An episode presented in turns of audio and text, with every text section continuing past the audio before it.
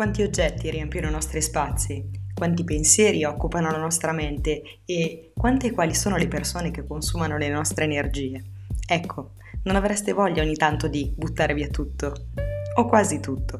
Sono Maria Grazia Balducchi e questo è il podcast che parla alle persone che vogliono migliorare la propria produttività, imparare a buttare via il di più per trovare il coraggio di buttarsi in nuove forme di pensiero e stili di vita. Il potere delle abitudini. Ogni giorno, del tutto inconsapevolmente, facciamo delle scelte senza notare che seguiamo delle abitudini.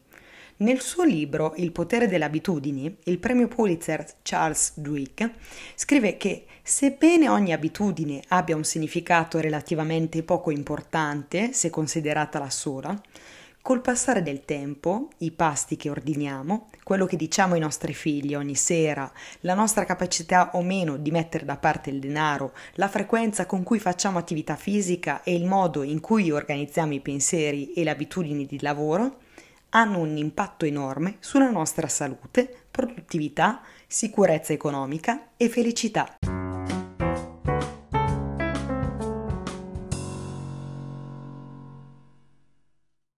Forse vi è capitato di avere un piano volto a sconvolgere la vostra vita, anche perché in quel momento probabilmente non avete le idee chiare in mente. Porsi un obiettivo chiaro ed introdurre una sola abitudine, lo yoga con il saluto al sole tutte le mattine, fare 20 minuti di corsa, leggere tre pagine di un libro ogni giorno, sostituendo quello che considerate una pessima abitudine, è già un inizio. In questo modo, ovvero concentrandosi su un solo modello, noto in psicologia come abitudine chiave, potreste riprogrammare la vostra routine e di conseguenza il vostro stile di vita. Quello che avviene nel cervello non è tanto l'eliminazione di un'abitudine, quanto la presenza di una nuova attività, l'autodisciplina. Allenando giornalmente questo muscolo si riesce a renderlo più forte. Possiamo ipotizzare uno schema dell'abitudine che si chiama per l'appunto circolo dell'abitudine.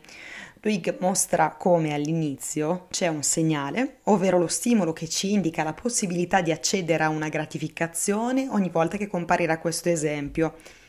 Volete iniziare a fare ginnastica in casa, yoga per esempio. Il segnale che state per fare yoga per il vostro cervello è il tappetino che viene srotolato sul pavimento. Il bisogno di fare yoga risponde al bisogno di sentirvi più tonici, in forma e rilassati. La gratificazione sarà data dopo che avrete completato il vostro saluto al sole. La routine all'interno del circolo dell'abitudine è la risposta ripetuta nel tempo a seguito di quel segnale. Pare che il nostro cervello aspetti la gratificazione, la sensazione di benessere data dal fatto che ci sentiamo più rilassati e tonici. Diventerà così automatico prendervi il tappetino da yoga e srotolarlo a terra regolarmente.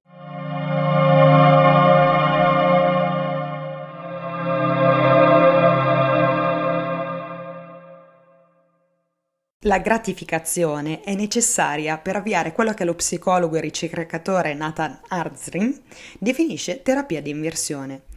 Per sostituire una cattiva abitudine, per esempio riempire l'agenda di impegni, bisognerebbe inserire un nuovo circolo dell'abitudine che dia gratificazione.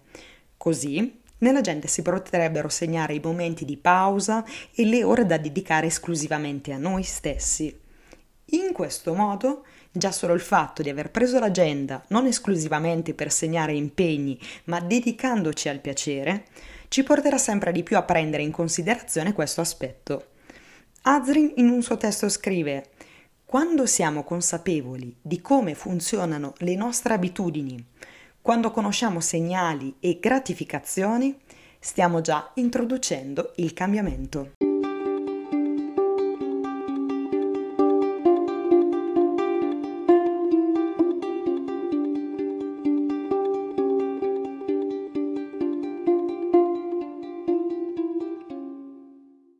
Non si può ordinare alle persone di cambiare.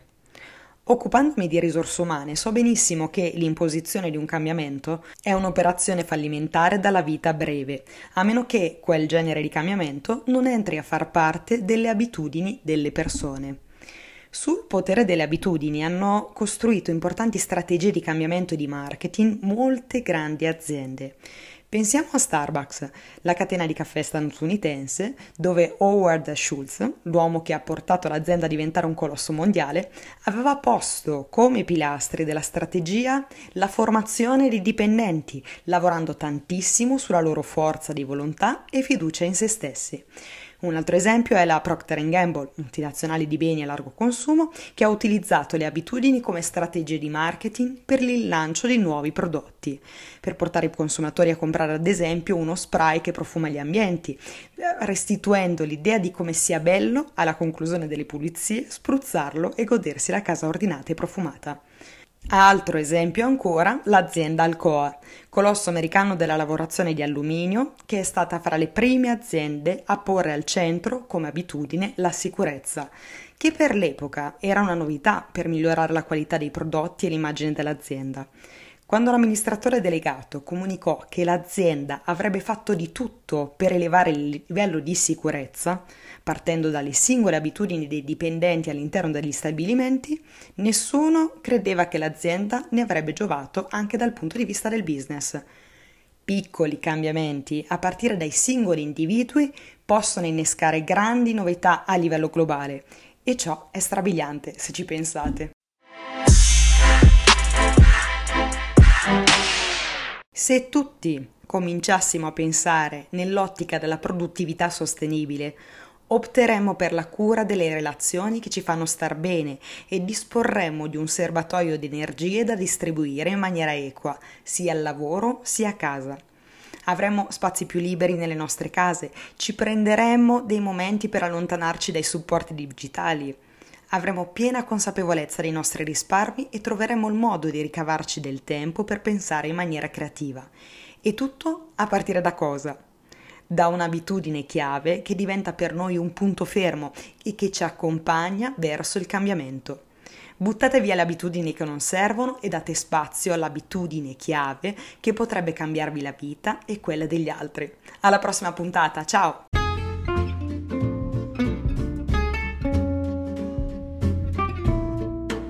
Grazie per aver ascoltato Buttare per buttarsi, che parla alle persone che vogliono migliorare la propria produttività, imparare a buttare via di più per trovare il coraggio di buttarsi in nuove forme di pensiero e stili di vita. Io sono Maria Grazia Balducchi e vi aspetto nella prossima puntata. Ciao!